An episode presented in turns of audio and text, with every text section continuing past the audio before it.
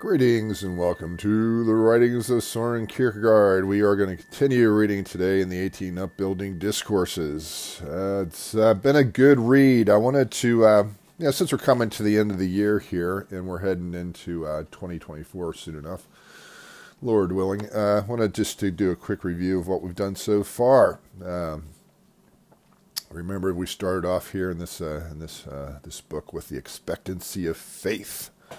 And uh, I took that to mean, and you're welcome to derive your own senses of what you brought from it and what you learned from it. But the expectancy of faith uh, was um, the idea that um, there's eternity, that this life is uh, it's important, but there's more than this life. This life is the beginning of an endless book. Uh, I'm not the first one to use the analogy that life is like a book. It, we're in the first several pages here in life, and it's important. It, it sets the stage for the rest of the book for sure. Uh, but it's a belief in eternity that this world is not all there is. And uh, for Soren, that's in fundamental concept that if we don't believe in eternity, uh, his his uh, his his pursuit of the truth here in his writings really don't mean a lot. existentialism ultimately is an acid as it's commonly understood, existentialism, modern existentialism, is an acid that burns away meaning from everything. Because if this life is all there is, and that we wind up being, becoming a pile of dust, along with the world and the universe eventually, uh, there's no meaning in that. Uh, it's all temporary. Uh, we had also every good and perfect gift is from above, and uh, that's God's word. Uh, that's wisdom that He gives us, but it can be other things too all good gifts are from God, and that could be the uh, food on our table, the coffee in our cup. Uh, today I'm drinking uh, Ethiopian, Ethiopia Gedeb Bareti Natural, and I already have two bags of this. This is part of the Advent uh, coffee collection from um, from Onyx, but uh, they had this as a sampler, but I already have two bags of this, or a little bit less than two bags. I'm working through it. So it's a natural coffee, which is that fruity stuff I love so much. Let me take a sip. Made in the Kalita, which is uh, a Japanese coffee brewing tool. Uh, so every good and perfect gift is from above. That's ultimately his word. It's his wisdom. Uh, then we did level hide a multitude of sins. And he did a, he did this uh, a couple uh, upbuilding discourses on this. Um, we have an eye to uh, pick out other people's flaws and their failures, and uh, Soren is encouraging us through the the stories that Jesus is shown to have mercy on people. He doesn't overlook their sin, but he does acknowledge it, uh, but then he goes beyond it and forgives it. Uh, we do have to have repentance. we keep on sinning. That's uh, taking God for granted. It's called cheap grace, according to Bonhoeffer. All right, strengthening the inner being. Um, boy, I don't remember much about that besides uh, there's two realities that we have. We have the inner person, we have the outer person. These this really different. People look simple on the outside usually, or sometimes, most of the time. But why we do things, what drives us, what are our reasons for doing things, uh, how we see things, this subjectivity that uh, Soren talks a lot about, us being the subject. Doesn't mean that everything's relative or there's no truth. It just means we have to take the truth and internalize it. uh, so, Strengthening the inner being, again, that's through the Spirit, that's through uh, the Word, uh, that's through Scripture, and that's through truth. And we've talked about this enough, but Soren is, uh, he was reluctant to call himself a Christian, even though he would acknowledge, yeah, I am a Christian, but he was more of, he would more try to use the term, I'm a truth, I'm a truth teller. I, uh, I'm all about the truth. And uh, that's why Soren's hard to dismiss because he, uh, he doesn't do a lot on dogma you know, you must accept it because God said it, even though I would think he would believe that as a Lutheran. He uh, he believes it because it's true. And when I was first a Christian and I started reading the Bible, really for the first time in my life, even though I had a Bible that was given to me through the Catholic Church, I never really read it. And when I started to read both the Old Testament and the New Testament, I was surprised about how it resonated me with like a chime. I read this chime at the beginning for a couple reasons if I have guests guest on, they'll know that's they have to hear the chime before they start talking. But it's also this. Uh, the chime was also this kind of centering device for me. That let's let's look and let's get ready to uh, enter into the world of Soren here. And uh, the Bible itself was like a chime. It just rang true when I read it. I'm like, this is exactly how people act. This is this is what happens in these type of situations. the disciples are a bunch of knuckleheads, but God's not done with them yet. Uh, you know, Abraham tried to pass off uh, Sarah as his sister, which is kind of correct but kind of incorrect because he was he was afraid that uh, the king was going to uh, hurt him in order to get to Sarah. Uh, you know, David commits uh, adultery with Bathsheba, and, and, that that story is typically seen that way. But it's even worse than that. He had Uriah killed, who was Bathsheba's husband, put him in a, in a, dangerous place at the wall and got killed, and then uh, tried to hide his sin through murdering a man because he he had a, he had Uriah killed after he'd already had sex with Bathsheba. So a lot of biblical characters are awful. Uh, you know, the treachery of Joseph's brothers in, in, that Genesis story, and how Joseph was like a cocky little kid walking around. We all know this type of kids, really gifted, really smart, but boy, just pain in the necks because they just rub it in everybody else's faces. Joseph wasn't a wasn't a spiritual little kid. He became spiritual through his trials. The Lord gave and the Lord took away. Blessed be the name of the Lord. Uh, remember that one. Uh, that uh, Soren is just hammering home that uh, every good gift that we have, everything that's good in our lives, is from God, and God can take it. Uh, God can take it any time He wants for His own reasons. He doesn't know us an explanation. We think He does. He doesn't, though. If He's the owner and He's the creator, we uh, it doesn't make it easy, but we have to acknowledge that. I like how Soren just tells it as, as it is. Every good gift and every perfect gift is from above. It continues with that verse from James, the idea of wisdom, uh, wisdom just you know, in situations where we need wisdom, we have to we have to pause. We have to give God a chance to speak. Either we read something, or we pray, or we just still our mind for a moment. All right. So now we're in the uh, in the uh, upbuilding discourses to, gain one's soul in patience. So we have to first uh, recognize that we have a soul, that God's put His His stamp upon us, that eternal stamp. Um, and when people say we're made in the image of God, I always think it has to start first with uh, our, our eternal nature. There's other attributes that we have that mirror God too. Uh, but if we're not eternal, we're not really going to be made in His image, or it's an image that's passing away. Um, God gives enormous dignity to human beings, but there's also enormous responsibility with it. These two things are hand in hand. We couldn't have the great dignity without the great responsibility, and vice versa. Uh, we're not the beast, we're different. Uh, so that's what makes evolution ultimately a faulty premise because uh, even though we share a lot of genetic similarities with things like bananas and gorillas, et cetera, et cetera, uh, the Bible teaches that um, in the beginning there was male and female, so there was already differentiation at the very beginning of creation. What that looks like is hard to understand. I uh, believe that man and women, woman was were created fiat by God, um, I don't think we evolved from lower species, including uh, organisms like uh, parameciums and things like that. That's ridiculous. That runs counter to so many logical and scientific presuppositions that there are existing that scientists already know. But we are made of the same stuff physically of other other creatures. That's true. Dust you from dust you came, and from dust you shall return. Let me blow my nose. Uh, my apologies, as usual. I know that grosses grosses people. I don't think it should. I don't know. We we tend to take ourselves too seriously sometimes in that way.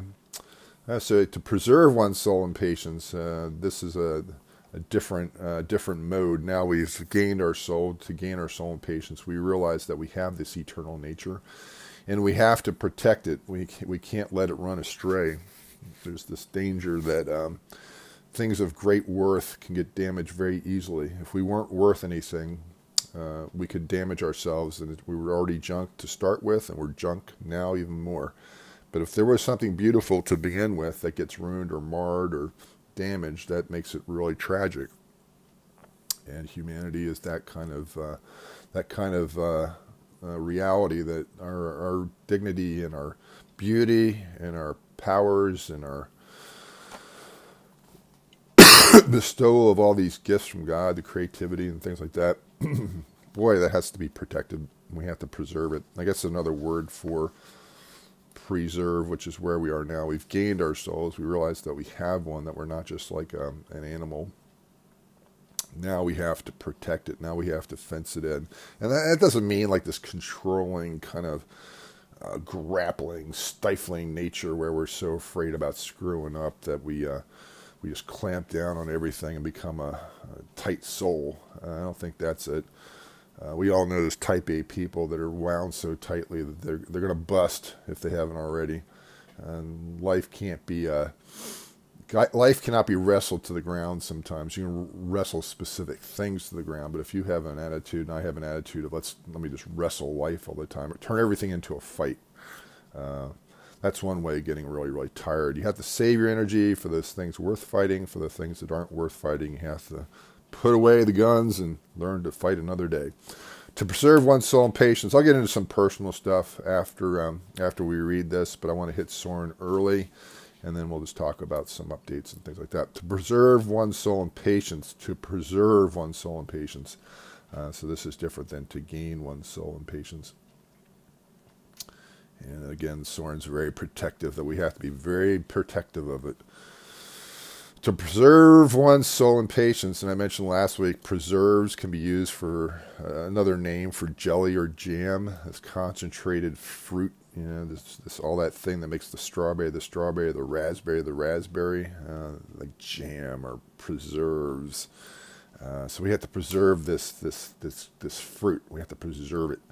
Uh, to preserve one's soul in patience, that is through patience to ascertain what it is that one has to preserve. So it's our soul. we talked about how we can compromise our, our words, uh, compromise the truth, uh, act in uh, dishonest ways is one way that people can tarnish their souls. It's, it's taking that preserveness and just ruining it, putting poison in the middle of it and stirring it up.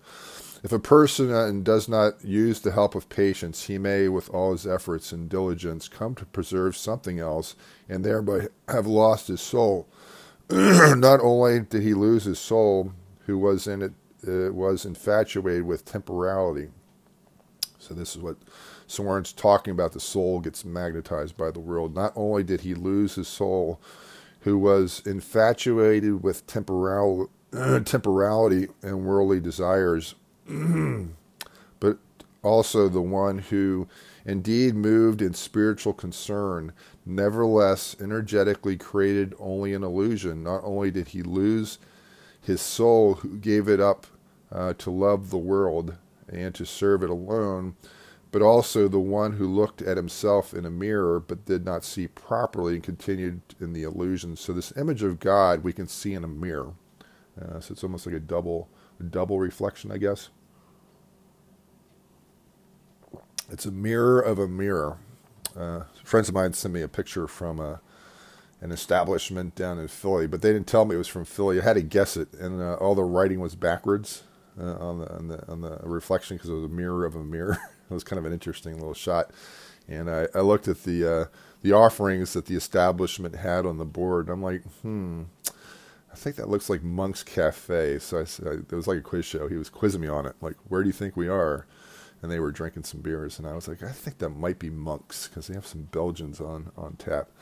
Ding ding ding ding ding, got it right. But all the words are backwards, which didn't help because uh, if I had seen the beers specifically, I could have nailed it a lot better. So he took another picture with the um, with the words not reflected, but just the way they would normally look to my eyes, and then I nailed it. But that double reflection, we uh, go to a mirror and we see a mirror of God's uh, God's eternality in us. Not only did he lose his soul, who gave it up uh, to, uh, to, love the world, and there's that dude in the uh, scriptures that Paul talks about that abandoned Paul and betrayed him. I don't remember uh, what his name is, but said that he, he loved the world and he left Paul behind. And to serve it alone. So people have masters. Jesus says we have to serve something or someone. It's, it's like people worship something. They always do. We are worshipful creatures.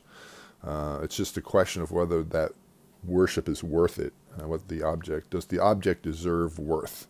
And we all can see that in the world that uh, what we give our attention to is ultimately our attention and our energy and our money and things like that. Whatever we have as a resource, our time, um, that means we worship that stuff uh, in a very in a very real way. We may not be uh, chanting and uh, doing a dance around it or sacrificing animals or whatever to that deity, uh, whatever it is, but we're we're doing a dance of some type. Not only did he lose his soul, who gave it up to love the world and to serve it alone, but also the one who looked at himself in a mirror but did not see properly and continued in the illusion. And that's James, by the way. Not only did he lose his soul, who callously uh, sees the certainty of the moment, but also the one who ran aimlessly. And there's like this Danish term here uh, P A A D E T uh, U V I S S E. Uh, my buddy Jeremiah, we're doing this thing on January 21st. It's come along really nicely, by the way.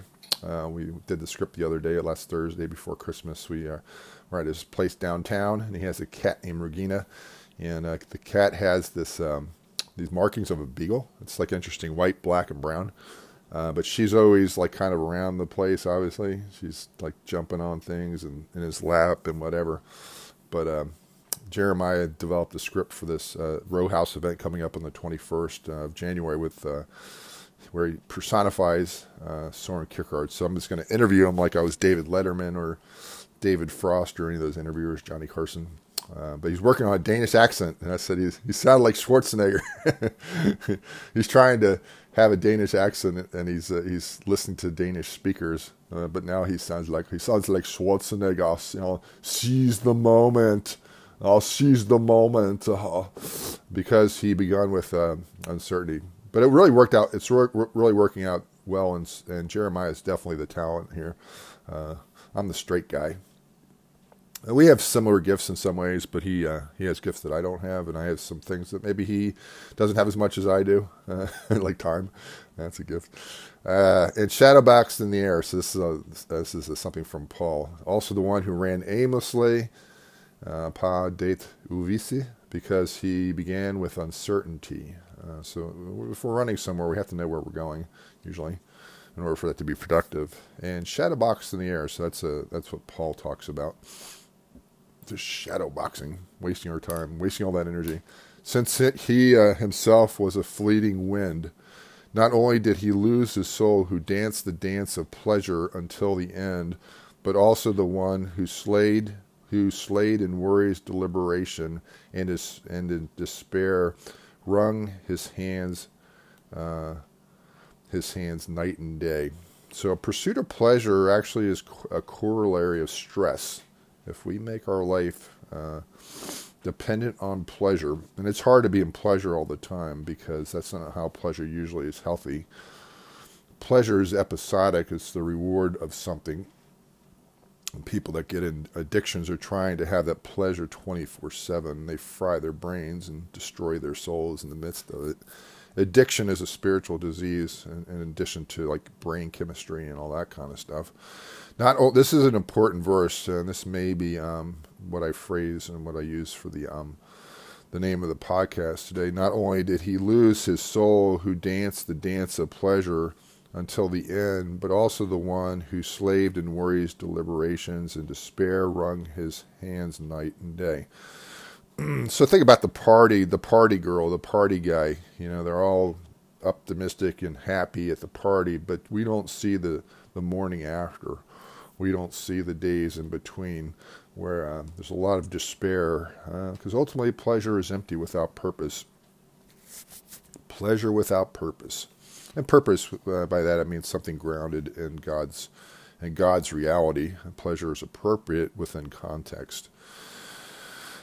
Uh, when we speak about it in this way, every everyone readily perceives how necessary deliberation is for a person and how necessary patience is for deliberation. And in reflection, one sees the terrifying difference between the latter and the former, although they are essentially the same. And the terror nowhere uh, intrudes in a decisive way, but arises because the latter is actually no different from the former.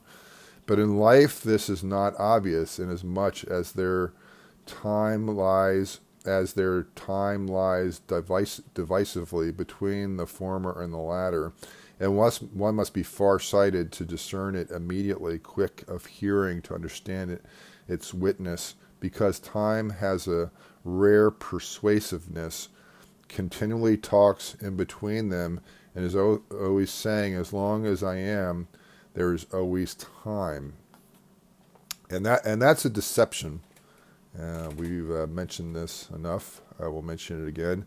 Uh, teenagers like to think, and adolescents like to think, well, I'm a kid. I can kind of do what I want, and I can live recklessly and not put my seatbelt on when I'm driving and text on my phone and not pay attention when I'm driving and I can drink a lot and you know you're young and you bounce back you know I'm sowing my wild oats that's what I'm doing I have plenty of time to chill out and to, to be old and uh, so I'm gonna live it up while I can and then you start seeing people drop like flies and you you wonder and you think well um, you didn't have time. And that's always a shocker when uh, kids come to realize, either in small ways or large ways, that their time is limited, just like the rest of ours, and it's just a moment.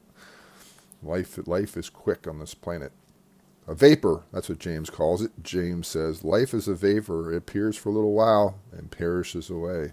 As long as I am, uh, there is always time. Neither does the patient task of deliberation seem necessary in life. And when a young person figures that out when they are a teenager, if they start to have that reflection and they realize that they're uh, working on the long game, which is eternity, boy, does that help them uh, make mature decisions when they're when they're kids. It doesn't mean that they're going to do it as an adult would. It just means they have an orientation uh, to um, to be wise and to listen. And uh, listening is very, very important. I can get into that a little bit, and I'll talk about it towards the end of this podcast today. I don't want to get into the story, but this has been hard for me to listen to people because of my parents' parenting style. Uh, my dad's very authoritarian. He still is as a, as a late 80s person, 89 years old, I think he is. He was born in 35. Uh, so, no, he's 88. My dad is 88. Um, will be 89 coming up in October of 2024. My dad's very authoritarian, and I've come to realize that's his insecurity. He was raised a German kid in America after uh, his parents immigrated and met here in the United States after World War One.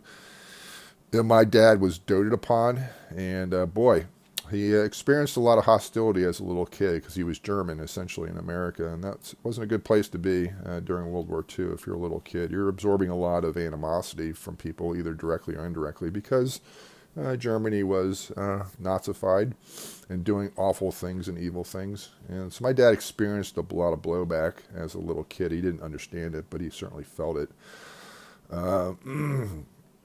Uh, but uh, my mom is kind of a, kind of a space cadet a bit. She uh, she's uh, erratic and she doesn't uh, always she's not always centered properly. So my parents are very contrasting uh, styles in terms of their parenting. My mom was erratic and did some good things, but also was not consistent. my dad was very much clamped down, and this is the way it is, and nobody talks back to me, and I'm the head of this ship, and I'm the captain of this, and I'm the sergeant, and your job is to pay attention to me which is causing tension in our relationship now because I'm 60 years old and he's 88. I'm, I'm not 15 anymore. So he talks to me like I'm a 15 year old. So I have a hard time listening to authority figures. This is a struggle for me, and I talked about this last week. That I have a mistrust of authority because it's it's done uh, sometimes not so good things with me, and I had to learn to push back and fight back in order to gain my sanity. I couldn't just take it. I had to say, well, maybe my parents are full of full of uh, garbage. Maybe uh, maybe they're not trustworthy people sometimes, and that was hard. That was hard for me to uh, figure out rather than just become defiant and acknowledge their flawness and work with it and uh, give them a chance to make their case with me as a parent. And uh, I looked up the word. Um, I will get into this now because I think it has some relevance with this uh, this listening, which is Soren's so big on, and this idea of listening for wisdom and have this stillness and not just get um, distracted by the world, chase every shiny uh, thing and everything that's fluttering away. Uh, this honor versus obey. So last week I talked about the spirit of, of obeying uh, authority. Now we should have a spirit to obey authority. We shouldn't default to mistrust to start with, and this is where I've had to really work on, because authority is God ordained, both the civil government and the church. Um, just authority in families, uh, the parents are in charge. That's the way it has to be. You can't run a democracy in a family. It's not the way it is. Uh, Paul says, you know, parents don't exasperate your children. Fathers specifically, it's not just mothers. Uh, it's not mothers in that situation. It's fathers do not exasperate your children, which means that, that children's, children have rights to be heard. They have a right to be listened to, uh, things like that. But children have to have a spirit of obeying their parents. Now, how do we how do we how do we work with this when our parents are not trustworthy people or, or worse? Or just inconsistent or awful, immoral. My parents weren't always immoral; they just were uh, hard to hard to handle. Um, so we default to a spirit of trust versus mistrust, which is this this kind of circle of uh, Erik Erikson, the psychologist, got into. That's one of the fundamental uh, traits of development: is trust versus mistrust. Uh, that's that's one of the inner rings of our lives. So we'd have a spirit of obeyness. And um, how does that differ than like honor? Like the commandment says, honor your your your, uh, your mother and your father, your father and your mother, vice versa. What does this word honor mean? Well, in the Hebrew, it's uh, heavy. The the word means heavy, uh, weighty, or burdensome. So parents do ride their children. Disciplining children is hard you know, I was going to get into like one way to be patient, one way to be still is not to run behind, to have plenty of time when we have to go out and do something. Let's say we have an appointment or an engagement or event, you know, provide enough time in order to not feel rushed and to feel stressed out. Like, uh, like don't be just in time. Give give some give some margin on the preparation side uh, to uh, make sure that you're not pushing it and have to go so fast on the roadways and act like a maniac. Um, but the problem is, is children are unruly and they're not always being bad. They're just disorganized. They don't know where they put their shoes. I mean, I've been around parents enough to know that, like, okay, Birker, you're not a parent. You have no idea what I deal with with my little chaos machines. I have a kid that's absent-minded. He gets lost. He doesn't know where he is. He forgets about time. He doesn't know where he put his stuff. Uh, so you have to work with that as best you can. But as an individual, one way to be patient when we're out on the road or whatever, eh, or completing a task in general, is just to give ourselves enough time and never presume. This idea of presuming is very, very dangerous in the Bible. Presuming upon tomorrow, presuming I'm going to have the time uh, to get something done. I'm always the person that wants to get it done early not because I'm like a, a type A personality all the time. I just life taught me, work taught me that if you wait on things, you're presuming on a lot. You, are presuming that you know what tomorrow looks like, and that's not the case. So the Hebrew word for honor, and it, it's not obey really. It's a little bit more nuanced than that. Honor is like being willing to listen to your parents and give them the uh, dignity and honor that God gives them, and whether they deserve it or not. And this is the hard part for kids there are dishonorable parents out there, and my parents aren't dishonorable people. Uh, sometimes people paint their parents in the worst awful light possible to excuse their own misbehavior, their own flaws, and my parents aren't that. My parents are just like Adam and Eve, you know, the average run-of-the-mill parent uh, that maybe has more difficulties than some. But also, my parents have a lot of gifts, maybe more than some. My mom's very literate. Uh, my dad is very analytical. Um, I've adopted those traits, inherited those, developed those. So, honor is to honor your parents, to have that spirit of honoring. So, it's a little bit different than obey, but it's the same general vicinity. Again, the Hebrew the Hebrew word means uh, for honor is heavy, weighty, or burdensome. Uh, this idea the parents have to discipline their children. We talked about the kids being squirrely and all that.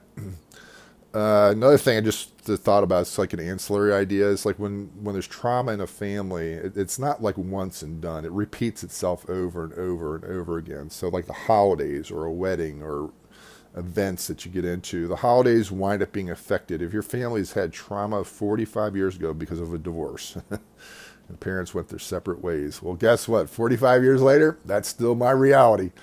My uh, my ex wife when we were divorcing said, "Well, you still have someone and somewhere to go. You can go home go home for Christmas." And I'm like, "Lena, I, I don't have a home. I haven't had a home since I've been uh, like 15 years old. We're just we're just people that happen to live under the same roof. And this is me when I was talking about 15 years old. We're not a family anymore. This ain't no family.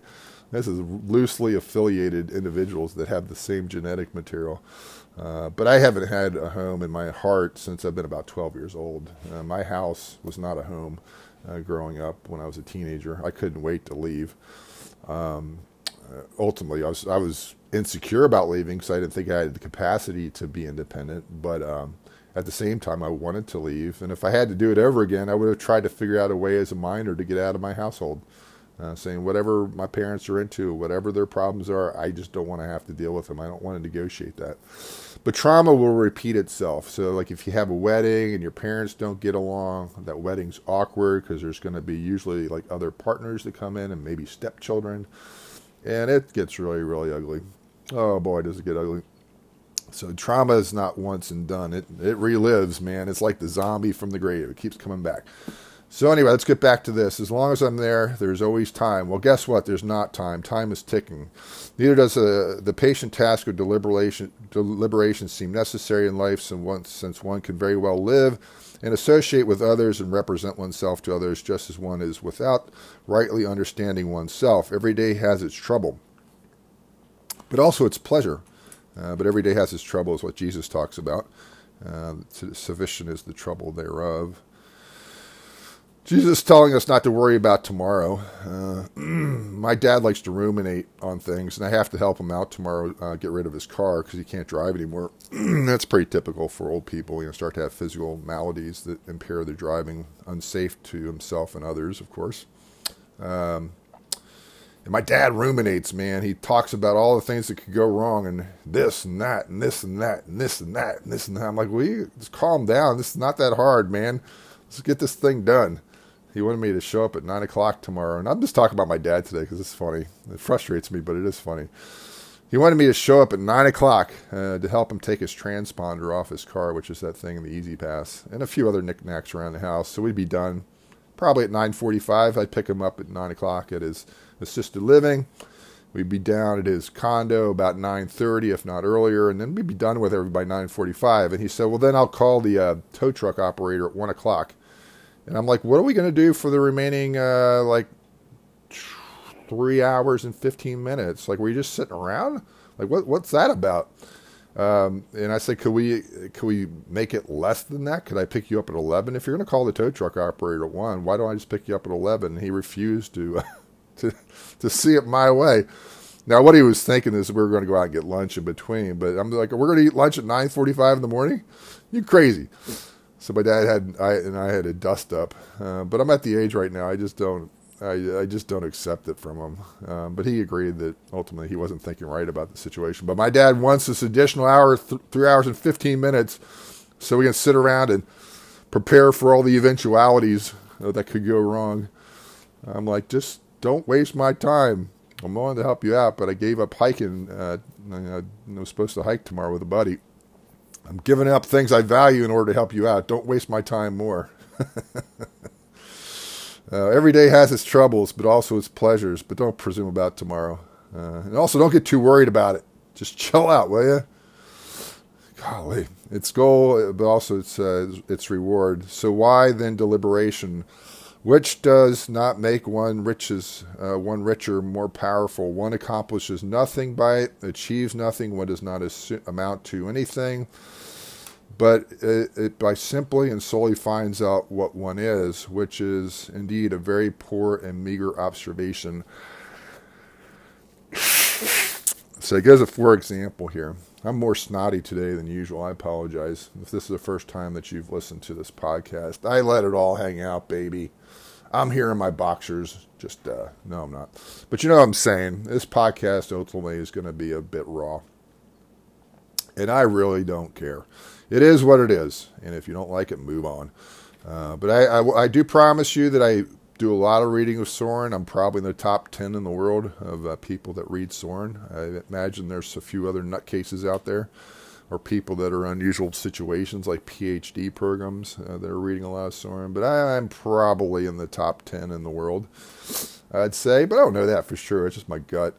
Uh, for example, in the external sense, a person can even engage, as we say, in big business. He gives every man his due, designs new plans. But I let it. I just try to be real here. It's not worth my time to go back and take out every snort and every cough and every frog in the throat. Um, new plan every day. His enterprise expands more and more, but he never has time to square the accounts. That's a good. That's a good way of looking at it. Every every day we should square our accounts. Anything left undone, we need to take account of. And also enjoy it, like enjoy our successes, which of course would be a needless delay. Let me really do one good uh, one good uh, clearing of the uh, nostrils here. If this if this offends thee, just uh, take your ears away for a moment.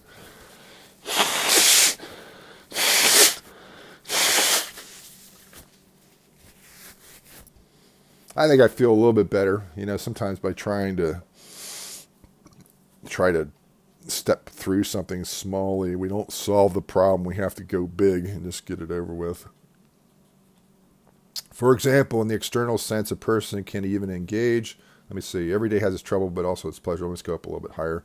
Its goal, but also its reward. So why then deliberation, which uh, does not make one richer, more powerful? One accomplishes nothing by it, achieves nothing. One does not amount to anything by it, but simply and solely finds out what one is which is indeed a, a, very poor and meager observation. Now, Soren's being a little sarcastic here. He's saying this is very, very important to do. For example, in the external sense, a person can even engage. As we say in big business, he gives every man his, desi- his due, designs new plans every day. His enterprise expands more and more. And maybe Soren's talking about his dad here, who was very prosperous, a merchant dad had grown up poor in the Jutland, but through his enterprise and his, his, hard work had made a lot of money. And that's why Soren could write all these books because he was on a dole.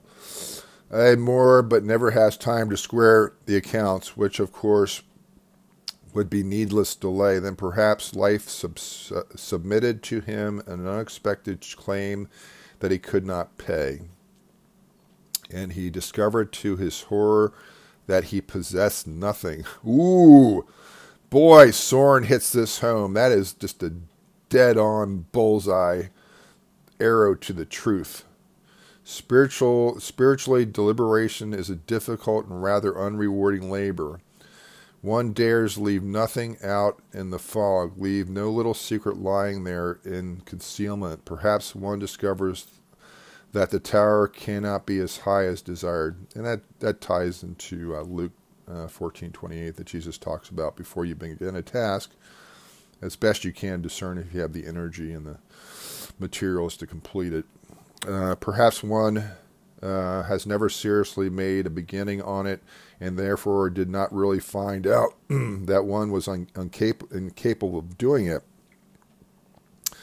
But then one nevertheless had kept uh, this dream in one's soul, this seductive fantasy, uh, which one could at times entertain it oneself. Why destroy it, since it neither injures nor benefits? One discovers a little uh, defect in one's work. Well, the building could last for all that just as well as all the others, because after all, one does not build for an eternity. So why make it dif- why make difficulties uh, for oneself? Suppose one discovered no irregularity at all, then why is this? Uh, why all this deliberation? That's a good word. Um, we can have success in this world without being God centered. We can prosper. We can uh, accumulate possessions. We can gain esteem from others. Uh, we don't necessarily we're not going to necessarily be wicked people. Uh, we're just uh, led astray. And it's only that which is built for eternity which is going to make a difference. Everything else is going to fall. Everything else is going to tumble. It's uh, either by degree or completely and catastrophically. Um, so we have to say who or what is eternal in this world. That's other people, right? Uh, all this stuff that we have around us that we think is so concrete and so uh, stable is not. Uh, what is stable if we invest in it is the human soul. So think about like helping somebody when they're down or somebody who needs a hand with something. Uh, we do we can use our material resources to give that person encouragement because their life has been hard uh, so we can use the material world to point to something that transcends the material, which is like this goodwill towards others. Uh, and those eternal kind of um, interactions that we have with people a kind word, a listening ear, and maybe a truth teller uh, that's willing to tell somebody the hard truth but do it in a compassionate way. These, these things have eternal consequence. So somebody doesn't engage in this eternal business uses doesn't use their possessions and their power and all that stuff to convey the truth is ultimately misled and their life is going to be tragic because they didn't they didn't build for eternity. They didn't build for that. Uh, so that's the gist that I'm getting from Soren today is that remember that there is this thing called eternity and we have to take time to deliberate how important that is and think about our actions in the context of eternity that we either help people get closer to God in terms of our behavior or further away from God. And again, this doesn't mean being a pushover. I struggle with this idea of truth telling, but being graceful in the midst of it because I had to become a truth teller as a kid to survive because I thought I had a lot of people around me that were living in dishonest ways. And I am not afraid to say that. I had to figure it out. And I had to do it for myself because there weren't people doing it for me. but now that I'm a truth teller, and I am, how can I be graceful in the midst of that? Do I always have to say everything I see? Uh, do I have to be aggressive about it? Do I have to be confrontational? Oops. Uh, you know, and I've learned no. Sometimes you overlook it. Sometimes you look at the big picture and realize it's not the right time or place to say something. Uh, but it also makes me feel like a sucker if somebody's done something dishonest or uh, hurtful or evil to me, and I just take it and I avoid dealing with it. I just say, well, I put it in God's hands, man. There's a side to that which really, really rankles me because I felt like the person got away with it. And uh, that happens in the world all the time. Evil people get away with stuff. They just laugh at laugh at the weak, and they laugh laugh at people that have to experience the consequence of that behavior and that bothers me because they're like bullies, and bullies don't listen very well. They they think if they do something, they have a right to do it. And we talked about people out on the road that just drive like maniacs, and they their their deficiency is they're not thinking about how their behavior is affecting other people, and they're putting other people in danger, and they don't even realize it. I know I beat this idea to death, and I'm going to try to jump off of this this traffic idea for after today, but I probably won't. But just be patient these people that are out there doing dangerous things, they don't even realize that their behavior is creating danger. They're so clueless and they're so self-consumed. They they could care less, and that, that that's not admirable. It's not like they want to hurt people. They just don't even care. They're not aware enough to see how the merging of traffic and how they're going really really fast and people going slow creates this very dangerous mix of cars moving at high speeds. And I was driving the other day west to go to my uh, retiree breakfast for my high school. We get together once a month and have breakfast, which has been great.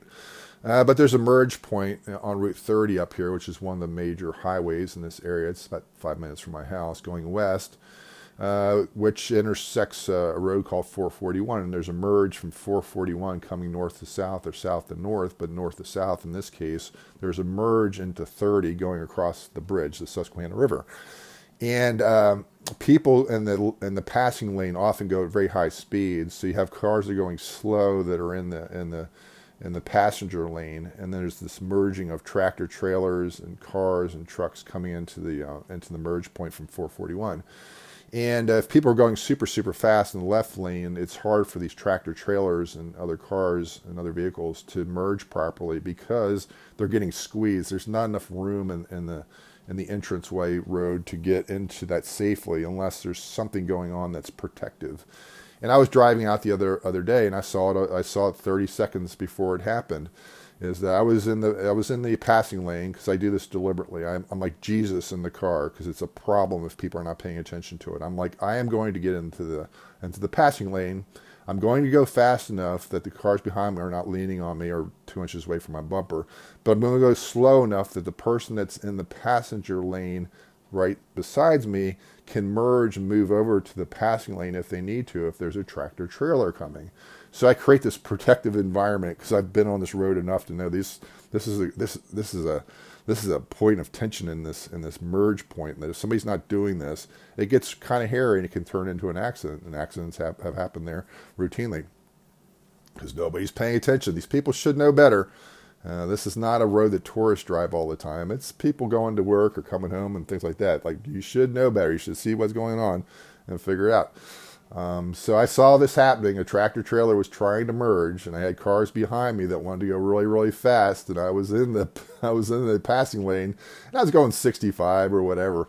But I was creating space in front of me for the cars in the passenger lane to move over to allow the tractor trailer to merge to give that tractor trailer enough room that they could mer- he could merge properly, she could merge properly, and I just create this like this like a gap of maybe um hundred feet in front of me to allow that those cars in the uh, in the passenger lane to pa- move over. If that makes sense, just visualize that, and it worked out exactly as I saw. Like, oh, if I hadn't been here, the people would just be blasting the, uh, in the passing lane this tractor trailer is trying to merge. People can't get over because people are going 85 in the left lane.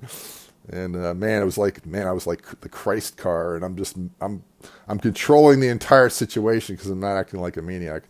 And this is what it, kind of means to me to create patience. Uh, you just to you know to realize that we we don't have to run, we don't have to be frantic, we don't have to have like this this wild this wild energy all the time we're acting crazy. We have to be controlled, but not controlling. Like it's like keep yourself under control. Give yourself time to go do things. Don't always be in a rush.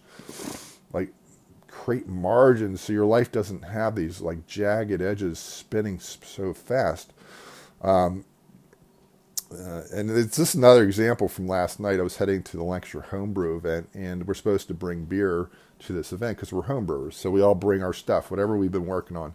But last night's theme was Russian Imperial Stout. And lucky for me, or fortunate fortuitously, I had brewed some uh, Russian Imperial Stout, which I call Slava Ukraine, uh, several months ago. So I, was going to bring a six pack, put in the refrigerator a couple of days ago. Uh, bring it to the event, put it in a growler because it, uh, it's bottle conditioned, and when you open it up, it foams up. So deal with the foaming issue at home, put it in one container at home, and then get to the event and use my growler to pour out these beers. So it's like I had it all figured out. Well, I tend to run early to things because I've learned that life often has a, has a has a surprise up its sleeve. And so I'm getting ready about six o'clock, and I pull the six pack out of my refrigerator. Guess what? It's not my Ukrainian Slava Ukraine stout. It's my rye IPA. So I have the wrong beer. Now I could have uh, could have brought the rye IPA. It wasn't a big deal. Plenty of people did follow the uh, the theme last night of Russian Imperial Stouts because you, you know if you didn't know that was going to be the theme, you wouldn't have brewed it five months ago or whatever. But I just happened to brew because I like the beer. It's a good winter beer. But I found out it was the wrong beer in my refrigerator. I hadn't worn my glasses when I went downstairs, and I didn't read the markings on the beer carefully enough. So it was the rye IPA. And I could have said, "Heck, I'm just bringing this. I love it or leave it. I don't care." But I had enough time that I could chill the other beer out. Went downstairs, got um, six uh, Slava Ukraines, put them in ice water. I had enough ice in my refrigerator, my freezer. Uh, dumped it into a, a gallon uh, gallon pot. Put some water in there. It takes about 20 minutes to chill the beer. It's a very good way to chill out beer, by the way. If your beer's warm, put it in ice water with ice cubes, and that will uh, that will remove that that heat very quickly from the beer. So it takes about 20 minutes to get the beer cool, and I had enough ice cubes in my uh, freezer to do so. I always keep about four uh, trays of ice. so I got to the event, and the beer was cold, and I had given it time to uh, to like defoam and put it in the growler. And the beer, people like the beer. It's just a little bit different as Russian Imperial Stout. It's not as sweet, and it's uh, more like coffee. It's got a little bitter edge to it, which is interesting. So this is just one way of being patient is to say, hey, if we have eternity, if if we're going to live for eternity, what's the rush, man? Uh, Jesus didn't run in the Bible ever. There's never an example that he got stressed out and said, "Oh shoot, I'm running late."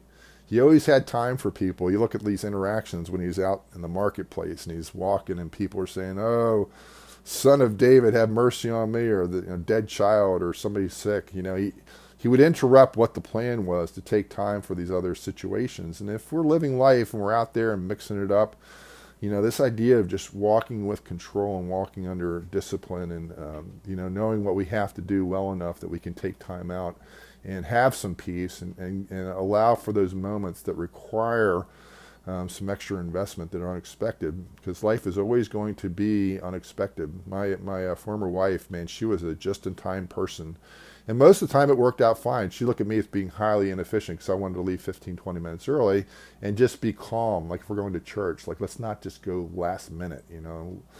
Let's just go and drive slow and get there in plenty of time, get a seat, get, or sit where we want to and hang out. So 95% of the time she was right. It turned into a time waster to be early. Uh, but 5% of the time I was right because we got caught behind something or there was road work or there was a buggy on the road or something else going on. And that 5% of uh, being stressed out is not worth the other 95% that we get there just in time. That, that to me is a bad trade. I would much rather be early and just have a few extra minutes to be at peace and not feel like everything's got to go right from here until the conclusion of the task or otherwise we're going to get upset or frustrated because now we're going to come in late. You know, that's not worth it to me. and over Thanksgiving, uh, I have a. I'll finish up with this. Uh, so thank you for being patient. Um, the podcast is growing, by the way. It's just growing in a very slow way. Um, but it's moving in the right direction. It's like a glacier. It's moving in the right direction. The average audience is about 100, which I take as a great thing. I, I, I don't care if somebody else has 5.2 million followers. That's not important to me. Uh, if God doesn't will it, that's fine. If uh, if it's hundred followers, hundred people listen to the podcast, whatever, that's awesome. that's like hundred friends. And by the way, I am on Instagram. I am on uh, Twitter, on X, um, Bierkergaard, B I E R K E R G A A R D. So you can uh, you can follow me or um, whatever on Instagram. Uh, you can do that on on X, Twitter. Uh, Facebook tends to be a little bit more curated. I don't I don't invite everybody just to join, become friends with me on Facebook. Although there have been, people that I am friends with on Facebook as a result of this podcast. Mm. Uh, so anyway, during Thanksgiving, I, I was going down to pick my dad up to take him to my brother's for our Thanksgiving uh, dinner. and it was earlier in the afternoon. And I was early. I was leaving early here. I was going to be down there probably 20, 25 minutes early at, at the assisted living. And I wasn't going to tell my dad I was early. I was just going to sit out in the parking lot, read a read a book on my phone, uh, reading a Brothers Karamazov right now. So I just like to give more time, and it turned out really good because on my dashboard I have a car that's a 2022 CRV, and it's got all the new tools and technology on it, and it tells me when my tires are low, among other things. It tells me when I'm distracted. It tells me when my gas is running out. It tells me how many miles I have left. It tells me what my fuel efficiency is. It tells me when I'm distracted and when I'm not in my lane. Um, but it told me my tires were low in terms of air pressure. And that happens here in Pennsylvania because when we go from warm weather to cold weather, we have to now fill our tires up because the um, air doesn't expand as much when it's cold, right? It's just a, phys- a principle of physics. Um, so I had this, uh, my tires were all low. And I went to this really bad uh, convenience store first that had a very old school um, air pressure uh, air pressure machine or whatever, uh, air pressure contraption that I had to feed uh, feed coins into or use my credit card on. And it didn't work properly. It had one of those old uh, analog copper gauges on it or brass or something. So I was like, screw this. I'm to just try to find somewhere else. And I went to a Wawa, just willing to pay. Uh, Wawa tends to be more professional and better run than Turkey Hill. So Turkey Hill was the first place I went. The second place was Wawa. And uh, I didn't know they had free air at Wawa. Uh, Sheetz has free air, but so does Wawa. And Wawa is just a local uh, local uh, convenience store here in Philly, Philly area, and elsewhere, Florida, some other places. Uh, free air, but it's all digitized. Uh, but I had enough time with my dad. I, I, if I had been running late or just in time, it took me about 15, 20 minutes to, to fill my tires up because I filled them up and they would still be low after I after I checked them again. So I had to do it like three times and just uh, it was a pain in the neck. But I arrived five minutes early after filling my tires up for 15, 20 minutes. I was still on time with my dad. My dad would have been stressed out if I'd been running 10 minutes late. He doesn't check his phone. He would have thought I got in an accident, starting to ruminate. Uh, Rick's not here yet. What happened? He must have gotten something bad happened to him. You know, my dad would get all stressed out, and then I would show up 10 minutes later, 15 minutes later, 20 minutes late, and he'd be like, What what happened? And I'm like, Well, my tires were low. I had to stop by and get my tires filled up. He had no clue that any of that stuff had happened because I had given myself enough time for an unexpected event. And my tires have been fine since. So anyway, that's the moral of the story. Is one way to cultivate patience is to have eternity in mind, which has this uh, commensurate result effect in giving us patience every day. Like it, the eternal perspective allows us to push back on the world and said it doesn't have to be done immediately. In most cases, let me come up with a plan and figure it out. Let me deliberate. Let me put the steps in place and have that calmness of spirit. And rather than ruminate on a thousand different things, what is the task that needs to be solved? And how do we do this in the most effective way but also give us some space. You know, it's not one thing or the other. It's not ruminating endlessly, but it's also not reacting impulsively. There's this kind of balance that yeah, you want a little bit extra time, but you also want to be efficient. And these two things aren't opposites. So this is what I'm negotiating when I'm trying to figure it out. anyway, I know I've gone long today here. If you're still listening, God bless you. Hope your holidays were good. Christmas. Hope your uh, 2024 is is awesome. It doesn't mean we're going to get everything we want. Uh, I have to bail out here pretty soon because uh, Anchor and Spotify is supposed to cut me off at one hour. But I saw this meme, which uh, was good from Mindful Christianity. If you ever get the chance to treat them the way they treated you, I hope you choose to walk away and do better. And this is from uh, Najwa Zebian. So N A J W A Z E B I A N. If you get, ever get a chance to treat them the way they treated you, I hope you choose to walk away and do better. Uh, if it's wrong what they did to us, if it's wrong, it doesn't make it right to do it back to them. And this is that retaliatory, retributive thinking. And this has, uh, there's tension with this in terms of the truth, because if the truth gets compromised in us walking away, then we have to be wise because we may be harming the person ultimately if we don't interact with them. But this is a struggle with supervisors, with bosses, with uh, people that are positions of authority over us. If they do unjust things, uh, not just errors of judgment, but unjust things where they're deliberately doing things that are wrong, and we confront that behavior, um, don't don't expect that the supervisor is going to appreciate that and they may do things and exert their power in ungodly and unhealthy and uh, immoral ways to try to get you to toe the line to shut the heck up. You know what I'm saying? And uh, they can use their power to protect themselves when, in fact, they deserve to be uh, identified as doing something unethical or unprofessional. And it's a tough spot to be under that under that relationship if you're not a, if you're not the one that, uh, in charge. but if it's wrong what they're doing and we do it back to them, we retaliate. First of all, it's probably going to be treated as insubordination, so you're going to get a bad review or fired because of that, even if you're right. and you can respond, but you don't have to be retributive. You don't have to be revenge oriented, and there's the balance there. But if you ever get a chance, the chance to treat them the way they treated you, I hope you choose to walk away and do better that's uh, that's Christianity right there, man. That's saying if it's wrong to start with, it doesn't make it right if I do it to you. And um, we can pray that the, that Israel and uh, the Palestinians have enough empathy for each other that they realize that if uh, somebody's done something wrong to them, it doesn't make it right if they do it back or retaliate and escalate. And uh, we can pray for that peace and that understanding and that empathy, that common humanity to triumph and it's hard for the Jews to do that because they've been identified and persecuted specifically because they're, they're Jews. So they are going to very, have a very hard time seeing themselves in the Palestinians' eyes, but they need to in order to be spiritually whole. Uh, revenge only works so far and so long, and then it starts to steal from oneself. If you ever get a chance, a chance to treat them the way they treated you, I hope you choose to walk away and do better. Usually, people get their just desserts from others. It doesn't have to be us sometimes they get away with it. I want to mention last week I did uh, tell a story about my old roommate in college, and I said I wasn't going to say his name, but then I accidentally did because it just came back to me what he said about not having a conscience and how I challenged him, and I said. Um, blank um, don't you have a conscience i apologize for doing that again it wasn't a lie i'm not trying to be dishonest it's just me not me not thinking through things enough and not being mindful of what i've already said And um, I'll try to avoid the car analogies from here on in. I know it's getting old. I know I'm beating it to death. Uh, so I apologize for that. But it just uh, it's just um, it's kind of a metaphor for the current age that we have people that are driving and they're not paying attention to what their driving is doing to others.